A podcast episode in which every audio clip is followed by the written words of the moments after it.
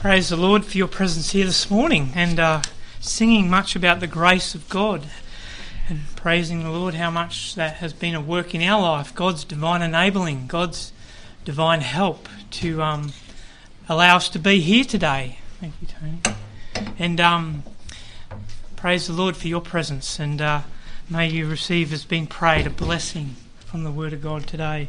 And so we're looking, the name is.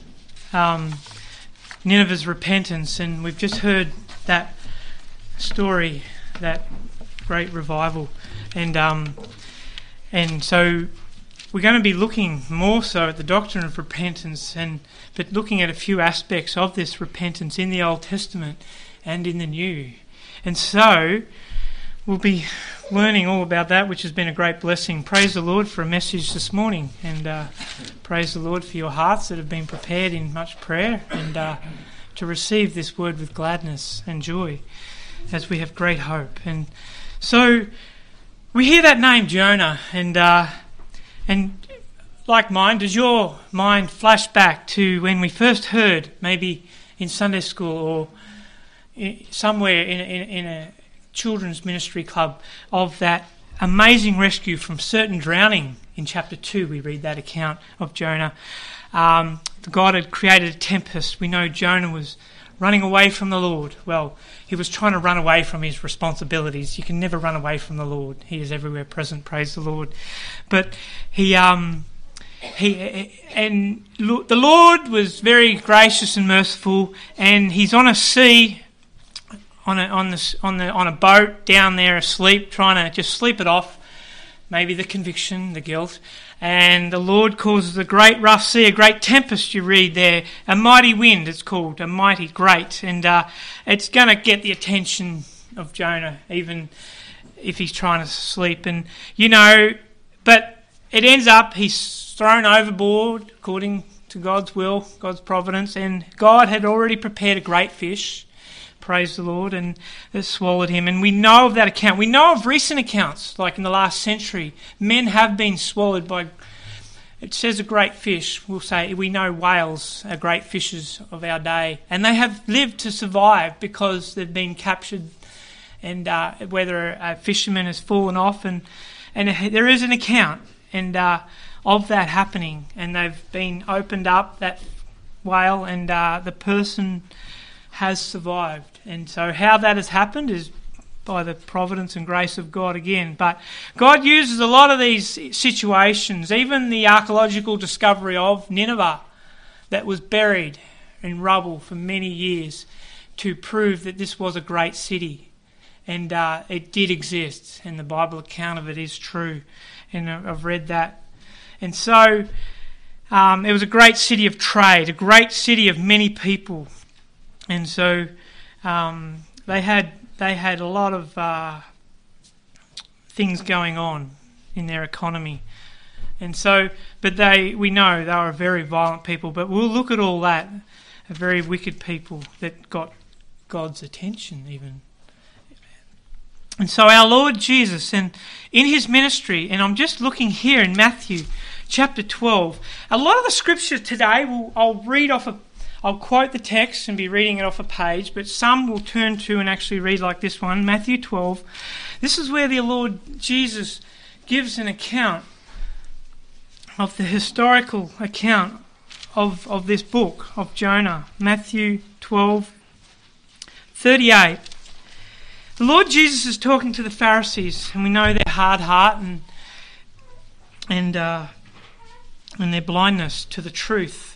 Then, verse 38 of chapter 12, then certain of the scribes and of the Pharisees answered, saying, Master, we would see a sign from thee.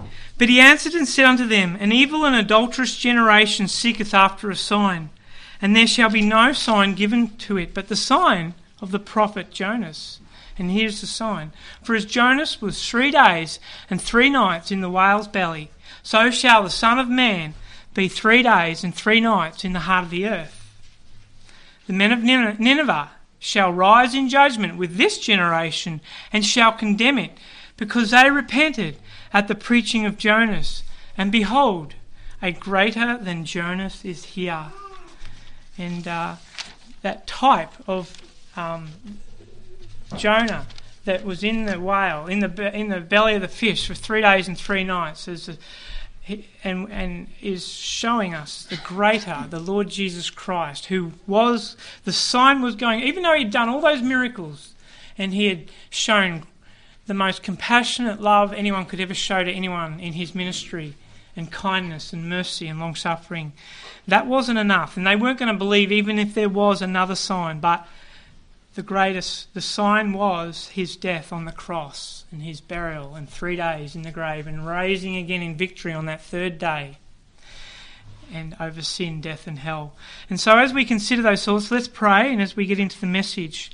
Dear Lord, we thank you for the Word of God. And Lord, we thank you for this account that we can look at today of what it is true repentance, Lord toward you, Lord God, of our sin and what it means and what it doesn't mean, Lord, especially as the world and the devil likes to deceive us, Lord, into thinking what it is not, so that we step we come one step short of true repentance, which is not salvation. So, Father, we pray that you open the eyes of our heart and the ears of our understanding to these what we have today compared to the message of Nineveh, the exceeding great and precious promises of redemption. And Lord, we thank you that we have a greater than Jonas, that has been revealed to us, the Lord Jesus Christ, in his perfect, pure holiness, spotless, without blemish life. And that was this, Lord, the satisfying of your just demands of his payment of our sins through his own life's blood, Lord. We thank you. And we just commit this time to you now as you bless our hearts, Lord. In Jesus' name we pray. Amen. All right, the first point today is the calls of repentance. And the message of repentance has never been changed, all right? This message has been the same in every age, right throughout the Old and the New Testament. There is a question, all right? Um, who was the last of the Old Testament prophets? And it's not Malachi, as we might think of the last book of the Bible, it's actually John the Baptist. And now, when we consider his message. And I'm just going to quickly quote a few verses. I'm not going to look all these ones up, just to quote them. We think of um, um, Matthew 3 1 to 2. And, you know,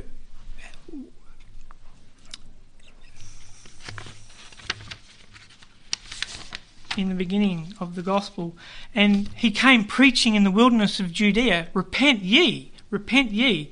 That was his first message, repent for the kingdom of heaven is at hand. And we see that in Matthew 3 and, and Mark 1 4, and preached. He came in the wilderness and preached the baptism of repentance for the remission of sin. Now, who was the next major figure to come on the scene after John the Baptist? It was Jesus Christ. Okay? Now, Jesus didn't say, as we look at some of those verses, John said, he, but I say, he did not reconstruct John's message at all. He uh, preached the very same message that John the Baptist preached. And we see that in Matthew 4:17. It's a very repent, for the kingdom of heaven is at hand. And then also in Luke, like it's also in Matthew 9:13, Luke 10:13, but in Luke 13:1 to 5 as we go through, we see there that twice Jesus said, except ye repent, in emphasizing that. And then at the verse 5, I tell you, nay, but except ye repent, ye shall all likewise perish. So we're seeing this emphasis. Somebody will say, all right, okay, now there's a little bit of uh, controversy around this because that, that was on the other side of the cross. All right? Right, okay. We need to go to the first gospel message that was preached by Peter in Acts chapter 2, verse 38 start of the New Testament church. And what was the message there? The first gospel message.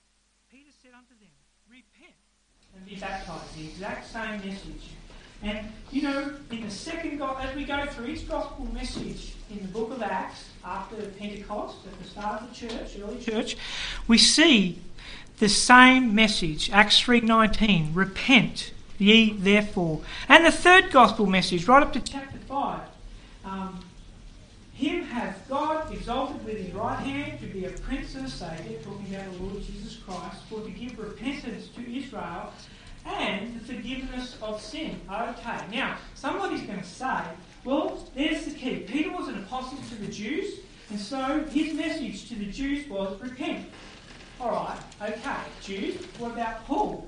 He was the apostle to the Gentiles, but some will even say, okay, Paul never preached repentance.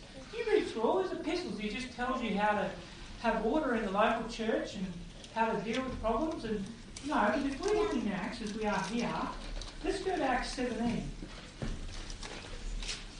We just lay a foundation here of the calls of repentance.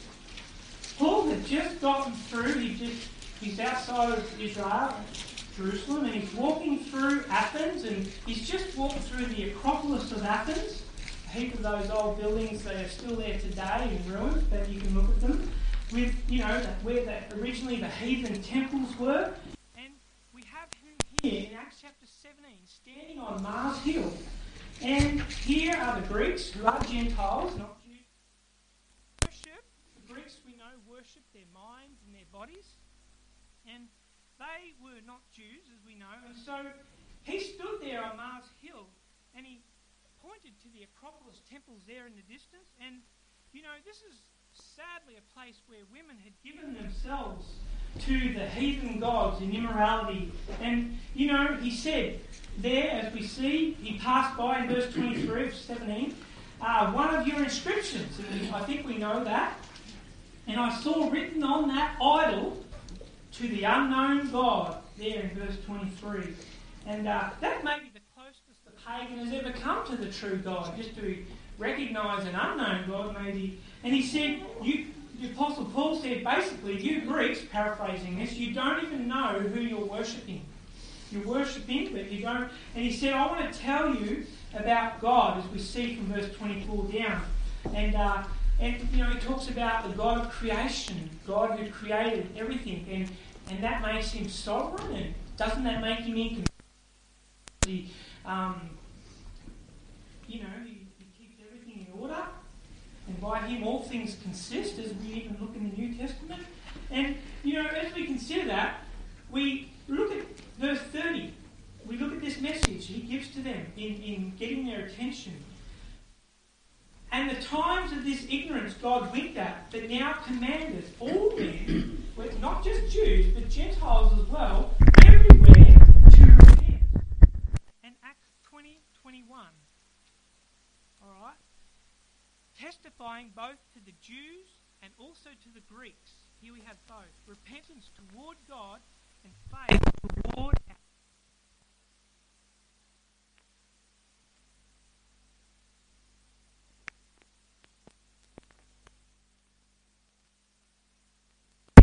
And unless you have repented, basically the Bible's saying you have not been saved. So we need to look at this word repentance and what it means.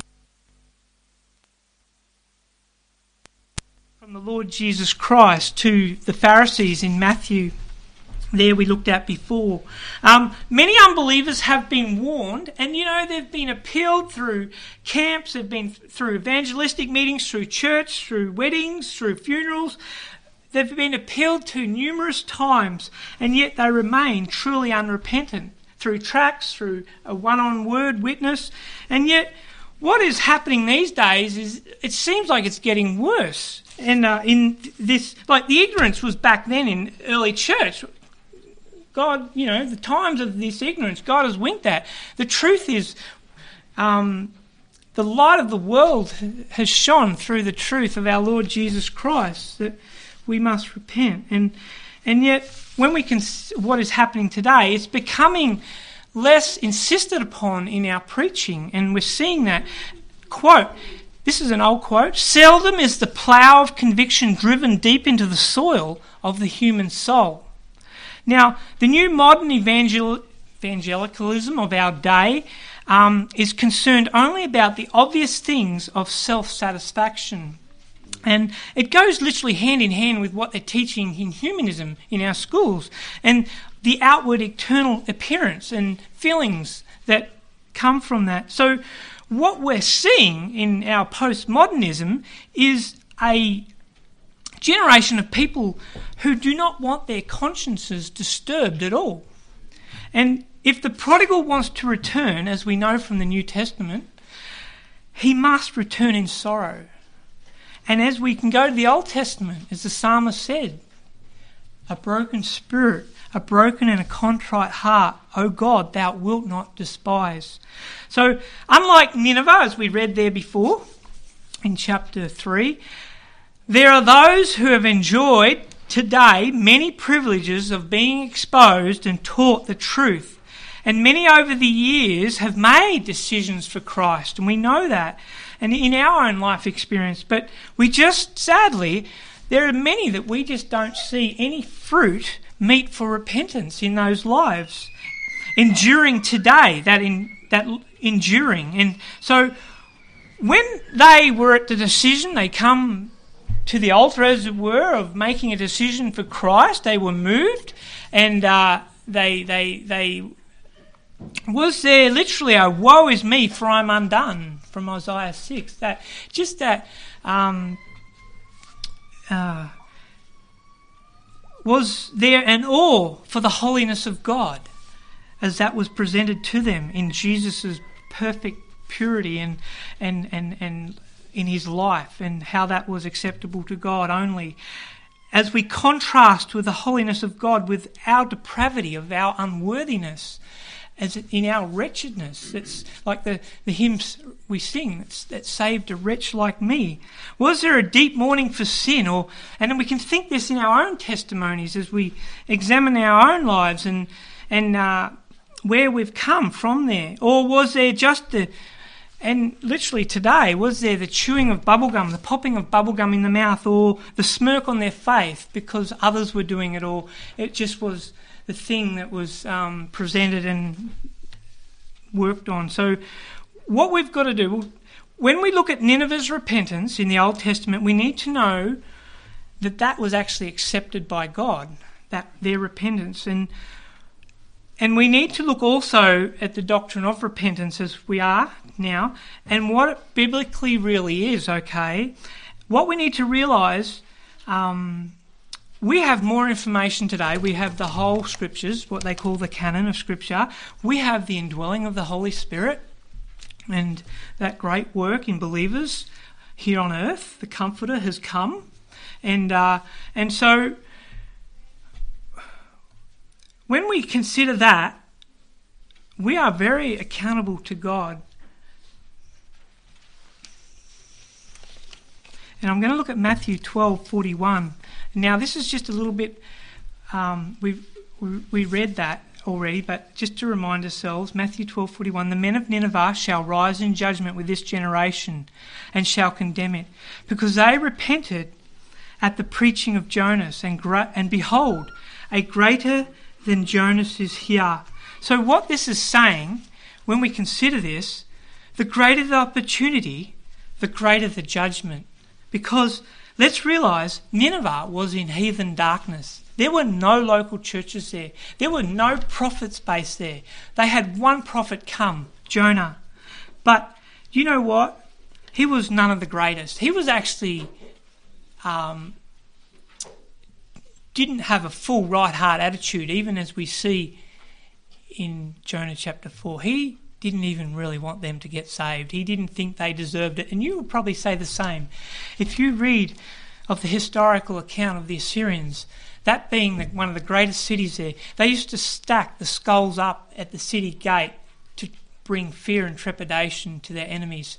And uh, because and there are many horrible things they used to do, literally skinning people alive and putting them on stakes out in the middle of the hot desert sun just to fry alive. And it's just the most ungodliest, demonic um, behaviour, the heathenistic behaviour. Um, it's known, you know. And so, and you would just say, too, naturally in the flesh,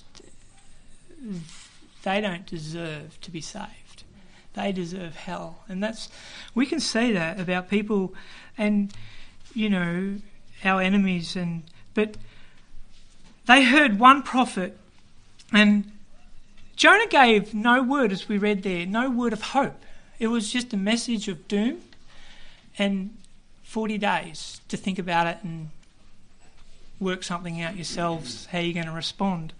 It was no promise of pardon that we have today if you do respond or turn from what they knew was the problem. It was their wickedness, it was their violence. It talked about that. Now, it was only a crushing and final doom. Nineveh shall be overthrown, literally, was the message Jonah gave in 40 days. There's no hope. Yet, out of that dreadful message, praise the Lord, we see a turning. We see a people made a gospel, okay?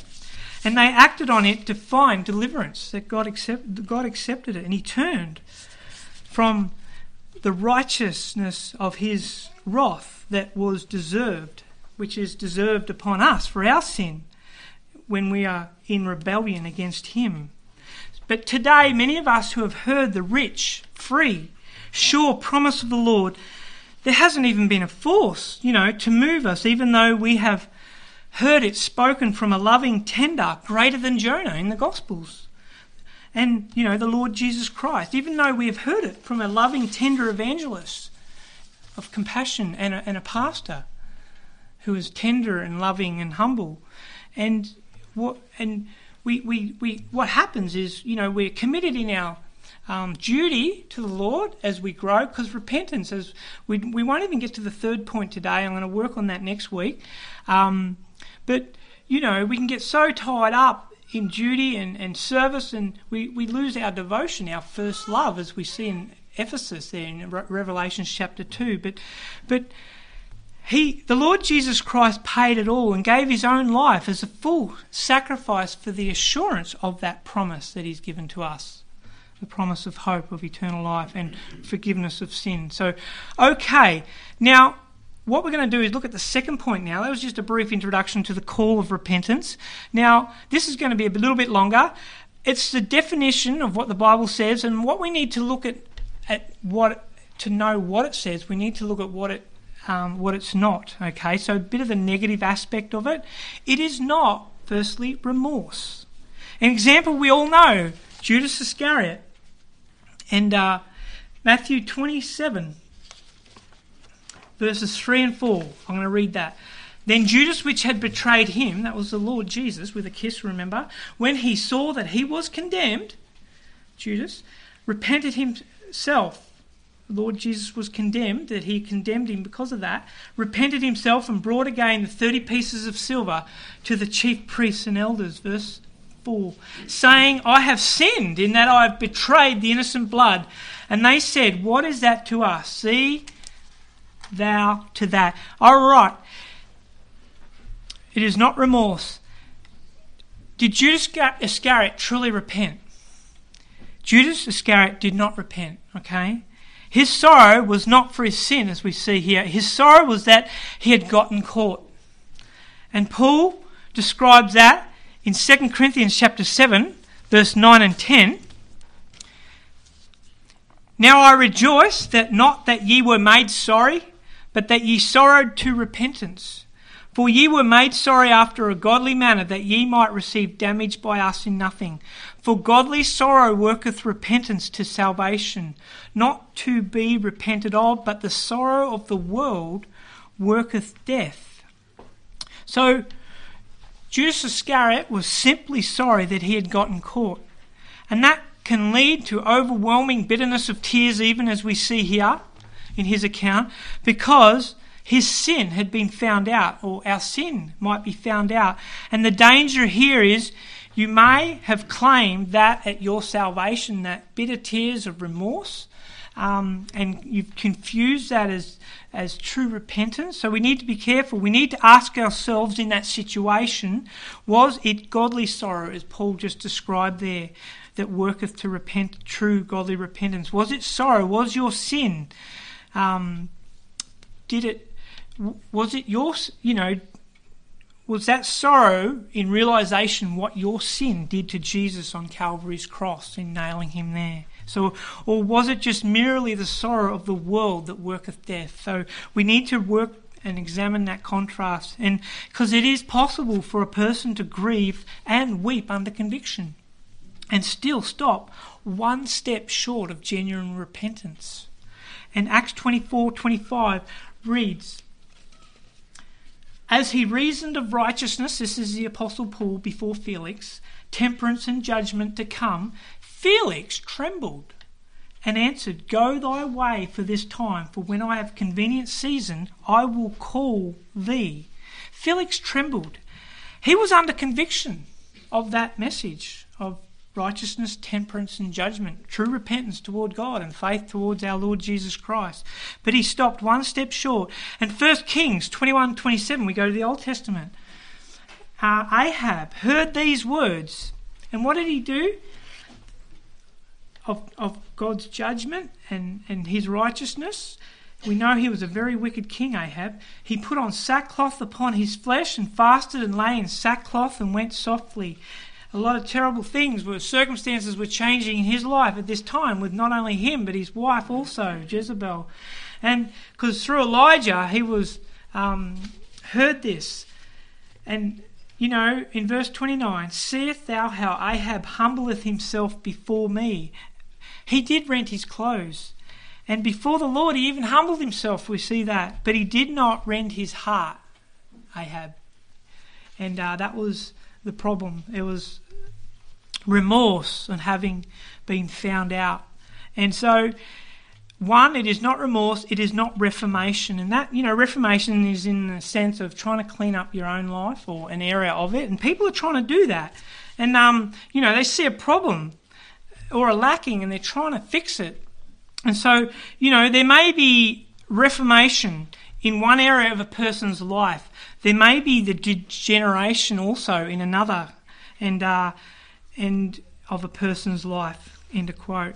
How is one to think that even after hearing a good, convincing, convicting gospel message, and you know many have come under the deep conviction of sin, even as we saw Felix there, and uh, I'm going, uh, and they say they come out and they go, I'm going to quit drinking. Or it might be a New Year's resolution because there is a problem there that's affecting not only them but other people around them. I'm going to quit drinking. I'm going to quit looking upon other women. I'm going to quit using God's name in vain. And the fact is, people can quit it all. And then some of them become monks and they do monkism and they just, you know, quitting everything. And, and so, and so and yet you can do that. You can quit it all and still become a first class candidate for hell. In Romans 8 8, the Apostle Paul says, So then they that are in the flesh cannot please God.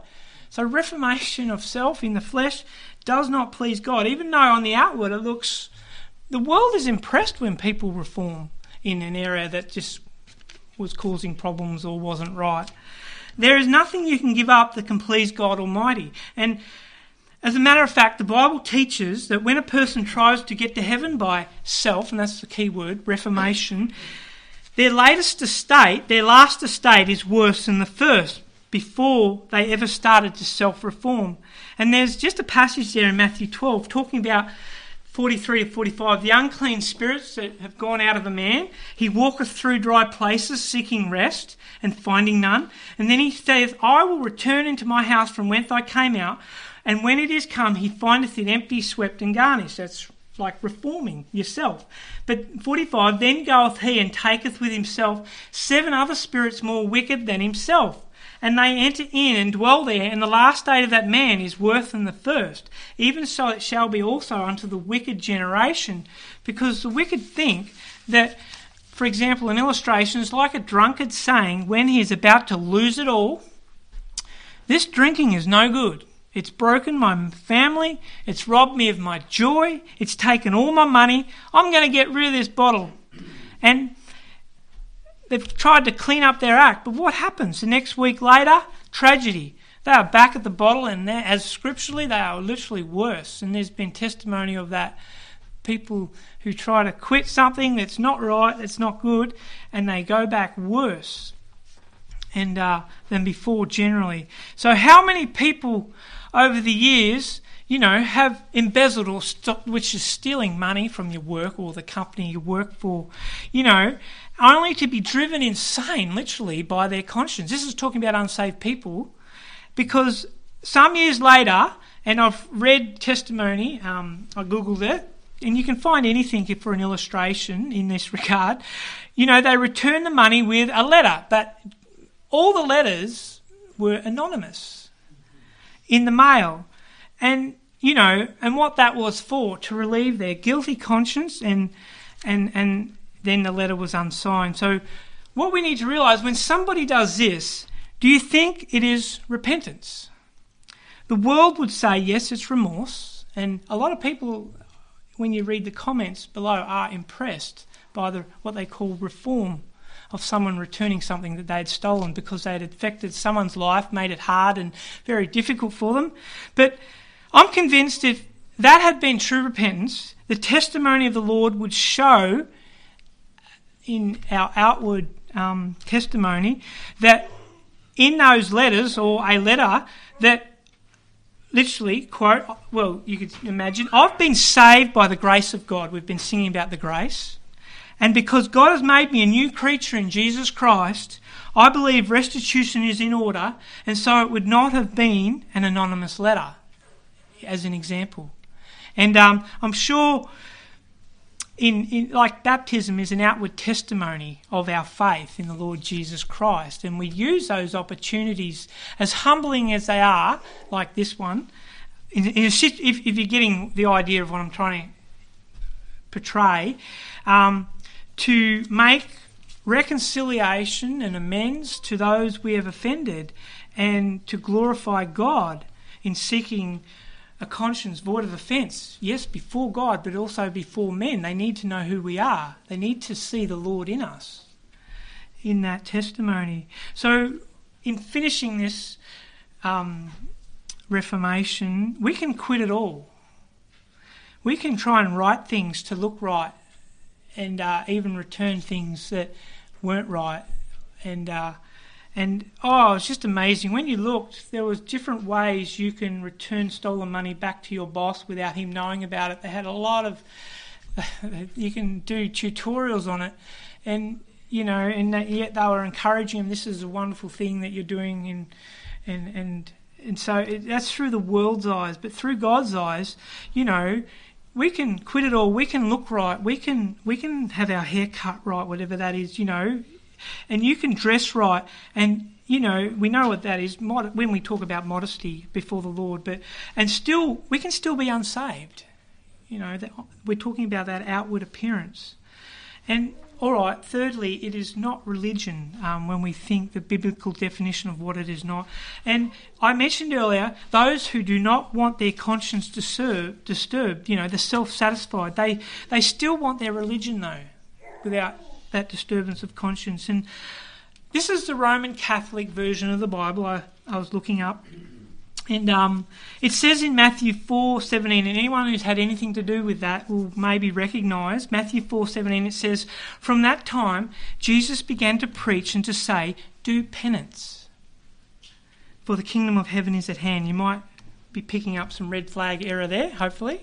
And also in 3:2 in the Catholic Bible, and saying, Do penance, for the kingdom of heaven is at hand. All right, what is penance? We're thinking about religion now. Now, we learned in church history in 1545 the Council of Trent said this is what penance is because the Council of Trent were a body of uh, Catholic um, people that were having to reply to the Protestant Reformation. You know, they were putting the truth out there and exposing the error and darkness of this system. And so they had to quickly form a group to answer and this is one of them, and this is an exact quote on penance. Quote, penance, this, because you can actually look up the statement in the council from 1545. Penance is necessary for one who falls, that's if you fall into sin, after baptism, as baptism for those who have never been baptized. Now, they baptize babies into the church for their salvation, which we know is all heresy. It's all, and that penance is blasphemy. And uh, and when because the reason being, when one is a Roman Catholic, they are required to go into a confession booth and name their sins to the priest. And the priest would grant them what they call absolution, which they call forgiveness, for your sins. And what happens is when you walk away from that booth, having been absolved from your sins by the priest telling you that you've been forgiven, one walks away from the confessional booth with a satisfaction in the heart that those sins had been forgiven. Now, because you were told. Now, the work of that satisfaction, here the key words, it's a work, it's, it's a doing, is called the work of penance. Another work of penance involves, and this is also, you see this same characteristic in other, what we call false religions, bodily harm, which is like a self punishment to try and right a wrong your own way. Thinking God, thinking God is going to be pleased with that or appeased by it.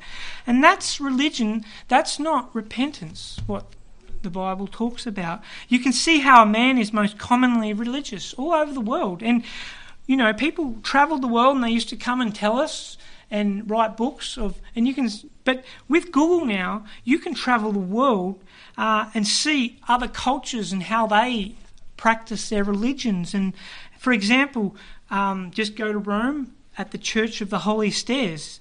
You will see people crawling up those stairs on their knees. Those stairs are very worn out. They're, Jesus is meant to have walked up those stairs and, and drip drops of blood. they've said this. They must, I reckon, they get a lot of people. That's religion. That's not repentance. Just the point I'm making. And St. Peter's Cathedral, you will see the statue of Peter. And, you know, his toe has been, all his toes on his foot have been literally rubbed off from, they touch it, they kiss it, um, of that statue. And they think that's going to take away their sins. And there are many other religions that have their pilgrimages, they have their sacred sites that they worship to hope that it will appease for their sins. Quote, there are two letters difference between Christianity and religion. You know how you spell religion? D O, do. And do you know how you spell Christianity? D O N E, done. It's already been done, was paid for at the cross of Calvary. End of quote. I thought that was a good one. It is not remorse, it is not reformation, and it is not re- religion. So let's go positively now to what repentance is, all right? One word has to do with sorrow. Um, oh, sorry. As we consider the Old Testament, there are two words translated repents in the Old Testament, and it's to do with sorrow, and it means to sigh, you know, to groan, to lament and groan for um, something. And the other 600 times in the Old Testament still is to turn, to return, or to turn around from going your own way to going literally the way of the God of Israel in the Old Testament. And that is what we see. We saw that in our text in Jonah chapter 3, verse 8 and 10. And um, they, after they humbled themselves, the king said, let, let them turn everyone from his evil way. Everyone, even the animals, which was a bit, sometimes in those cultures, they even uh, did said that when, when they went through a great circumstance, the animals were involved, and from the violence that is in their hands, and then verse 10 and God saw their works that they turned from their evil. So he saw the true, genuine repentance of their heart toward God from this great warning of doom that they. So in the New Testament, the Greek word for repent is used 61 times, and it is talking about what we need to realize a change of mind, okay? It is a change of mind about sin it is a change of mind about self. It is a change of mind about salvation. And so we're going to look at those. It involves the intellect, the mind. So, not like Jonah, as we read there in our text, who did not even mention the word repentance or any way of um, appeasing God. Or, and so he held out, literally, consequently, no hope for them for a turning of, of their ways. And if we're today, as we know in the, in, in the Gospels, in the, in the scriptures, the Old and New Testament also, if we're going to tell someone to repent, we've got to tell them why they need to repent. It may be impressed upon their minds so that, you know, we can, their minds can be impressed with what the problem is. That their sins literally nailed Jesus to the cross. And that's where we see the Ten Commandments come in. Our sin that has directly offended God Himself and and our sin against men, man that God has created in his own image, as we've offended, has all offended God. We think of Galatians 3:24. The law was our schoolmaster to bring us unto Christ that we might be justified by faith. And Romans 3:19 and 20 says the Apostle Paul, that when you and I stand before the Lord, every mouth is stopped and all the world is guilty before God. And that's um, when they stand before God at the great white throne, those who have never repented, they, they stand guilty before God. And uh, the first message that was preached after the cross in Acts 2, verse 38, Peter got up at Pentecost and he preached, Repent and be baptized, every one of you, because he told them to repent. Um, before he told them to repent, as you read in the text there in Acts chapter 2, he prepared them. He, he impressed upon their minds as we think about the intellect, the mind, the reason why they needed to repent. They needed to turn back to God. They needed to repent in both chapters, and you read in 2 and 3, because he said to them, You who were waiting for the Messiah to come, and he has come. You took a murderer and a thief, and we know that was Barabbas, and you let him go free, and you crucified, you put the holy, pure, spotless Son of God on the cross of Calvary. You may have done this in ignorance, okay, as it says in chapter 3, but you're guilty of the body and blood of Jesus Christ. So he impressed upon them their guiltiness, their wickedness, and yes, in their ignorance, but the time of this ignorance God has winked at and commands everyone everywhere now to repent. Acts 2:37. Now when they heard this, this is in Acts chapter 2, they were pricked in their hearts. They heard this and said unto Peter, and to the rest of the apostles, Men and brethren, what shall we do? And here's what we have done many times um, ourselves as we can bring it home. Like our ch- kids have, they've grown up in Christian homes, and you know, with a theology in their head that they've been taught from the Bible and the preaching of the Word, and yet many times we need to recognise without a Christ in their heart. And so, when we have taught them you know, the phrases, yes, I'm a sinner. Yes, Jesus died for me. Yes, I want him to come into my heart. And many times they go through the whole scenario, never literally seeing themselves as a dirty, filthy, hell deserving sinner. And so, what it is, we see the most difficult thing we will have to do, whether we're a parent whether we're a, a, children's ministry leader or a witness of the gospel of Christ. It is to get a person to admit that they are a dirty, filthy, rotten sinner. And this involves the mind. Two, it involves the emotions. Now, we need to have a word of caution here because you cannot appeal to the emotions alone. And there is an emotional involvement, as we see in repentance. And uh, when we consider Luke chapter 18, verse 10 to 14, I'm going to read that. Two men went up into the temple to pray, the one a Pharisee and the other a publican. The Pharisee stood and prayed thus with himself God, I thank thee that I am not as other men are, extortioners, unjust, adulterers, or even as this publican. I fast twice in the week. I give tithes of all that I possess. They're doers. And the publican standing afar off would not lift up so much as his eyes unto heaven, but smote upon his breast, saying, But God, be merciful to me, a sinner. I tell you, this man went down to his house justified rather than the other. This man, what we need to realize, did not know anything about the cross of Christ or the resurrection of Christ at this time. But he had a deep longing over his sin to get it absolved, to get it forgiven. And so he came to Jesus Christ. Lord, be merciful to me, a sinner, as we read there. Now, what we we have a lot of Christian movies with that technology out today, and with that associated with that a lot of music, and we need to be discerning when we're thinking of emotions in how we use them as a gospel witness. And uh, and I know, and I've read many churches have used movies, and uh, movies have been used successfully in, in being a witness over the years, but we need to, in, in, in bringing a um, salvation invitation after it, in, in trying to get people saved. Now, what I've heard of, especially with some more of the modern Christian even movies, or maybe not, because some more liberal churches have even used Hollywood themed movies. And uh, we've even heard of The Lion, the Witch, and the Wardrobe, and there's other, even more current, which are just not God honouring, but they're themed that way. It's a bit like Elvis singing Christmas carols, make and you buy it because and, and you follow him because he's made an album many years ago of Christmas carols.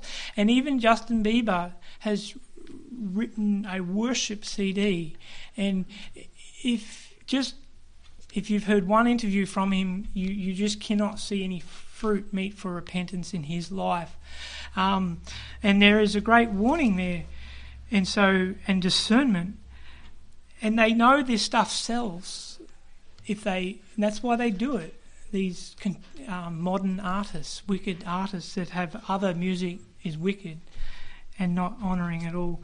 And so many times a problem, even with, well, that, well, thinking of Hollywood themed movies and then give a salvation invitation after it. Now, what we need to realise Nobody ever will or ever has been saved through the Hollywood film industry because God cannot bless the filthiness and wickedness of Hollywood in any way.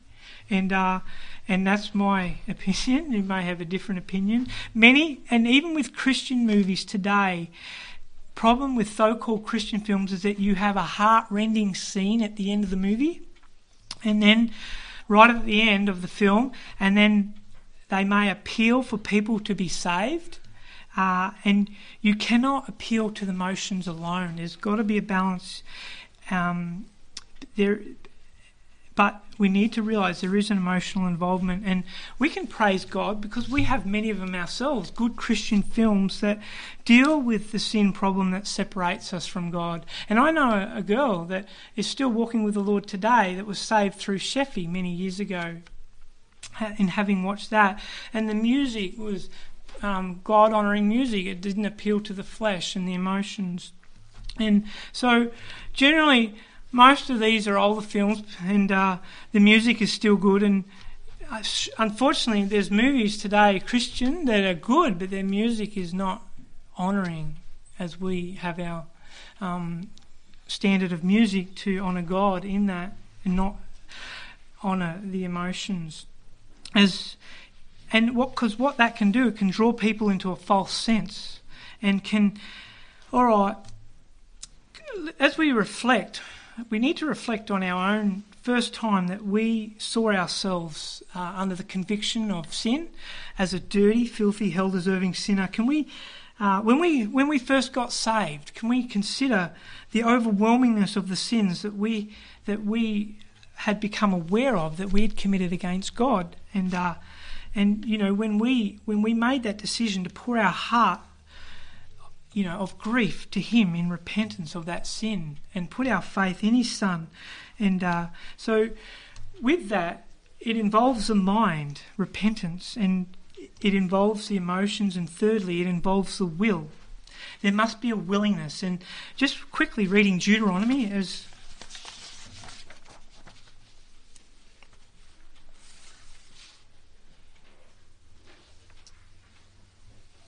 actually I'll just quote because only, it says in Deuteronomy 4:30, if thou turn to the Lord, there we have turning thy God, and then verse 29, thou shalt find him. And that Zechariah 1:3, turn ye unto me, saith the Lord of hosts, and I will turn unto you saith the Lord of hosts. Turn ye unto me, and I will. T-. That reminds me of a promise, you know, in James chapter 4 draw nigh to God, and he will draw nigh to you. Cleanse ye hands, ye sinners, and purify ye hearts, ye double minded. That's repentance. Be afflicted, and mourn, and weep, and your laughter be turned into mourning, and your joy to heaviness. And then we see the emotions involved. Humble yourselves in the sight of the Lord, and he shall lift you up. And so um, the whole city of, when we think of Nineveh, we think in the last verse there, it talks about 120,000 people that don't know their left hand from their right hand. And, um, And I should spare Nineveh, said God, the great city where are more than six score thousand persons that cannot discern between their right hand and their left hand, and also much cattle. And many writers say that that's the children they're just referring to, and uh, they're not being able to discern. And and it's interesting when you add parents to that and other people. It's about could be about two million people could have been in that city, and you know the greatest of them, the king, to the least of them humble themselves, as we see in verse 5 to 8. And, and they turn from their evil way and violence. And what a rebuke to the many of our Lord's day as we see that rebuke in our New Testament text there we looked at and uh, in Matthew 12. And you know, we who have been favoured with the tender and loving admonitions, yet rejecting the warnings. And many people will stop one step short of salvation because they have literally a dominating sin in their life that they do not want to give up. And there, see, there must be a willingness.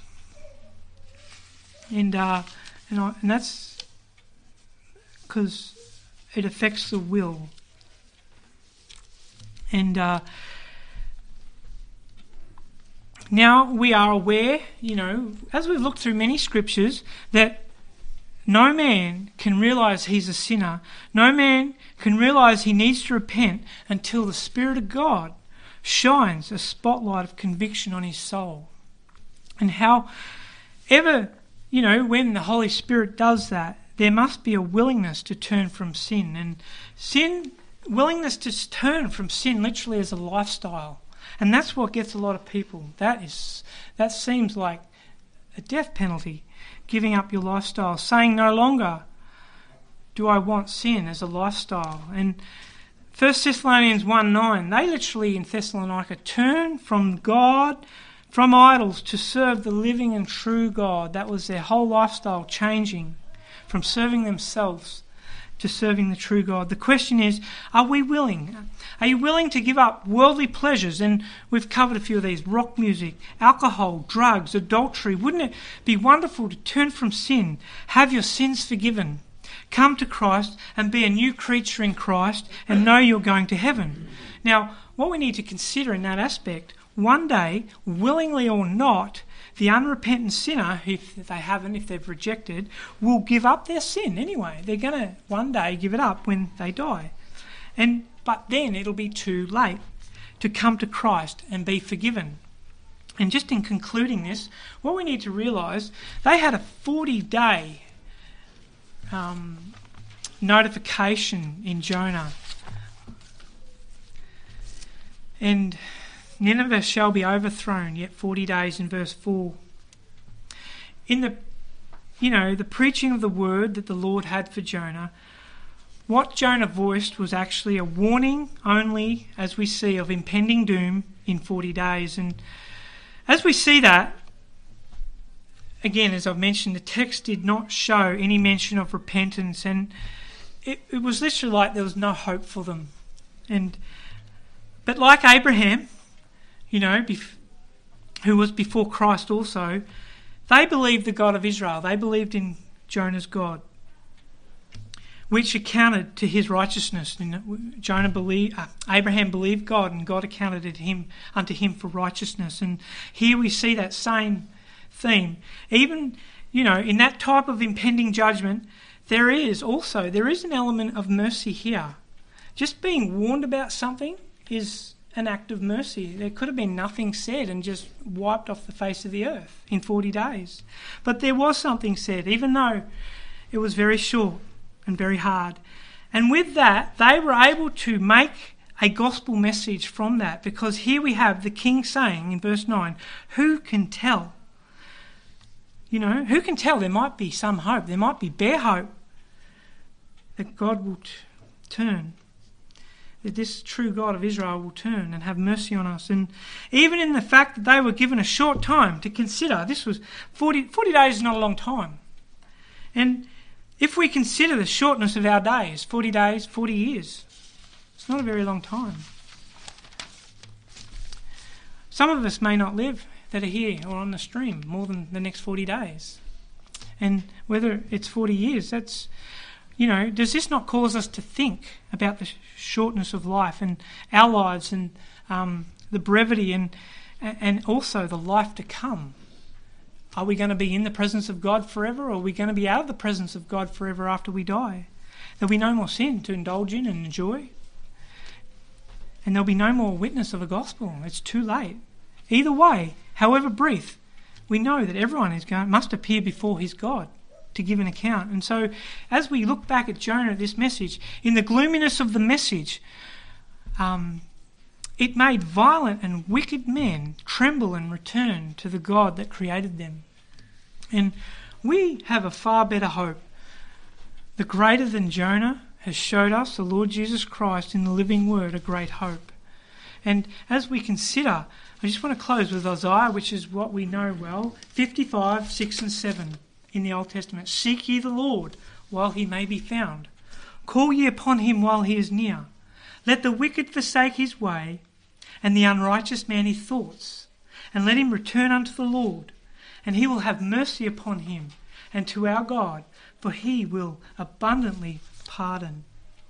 God is not willing that any should perish, but all should come to repentance. Let's pray. Lord, we thank you for this word of great hope and mercy, of your great long suffering, and Lord, your plan of salvation and what repentance means as we would go home and consider our lives before you, Lord.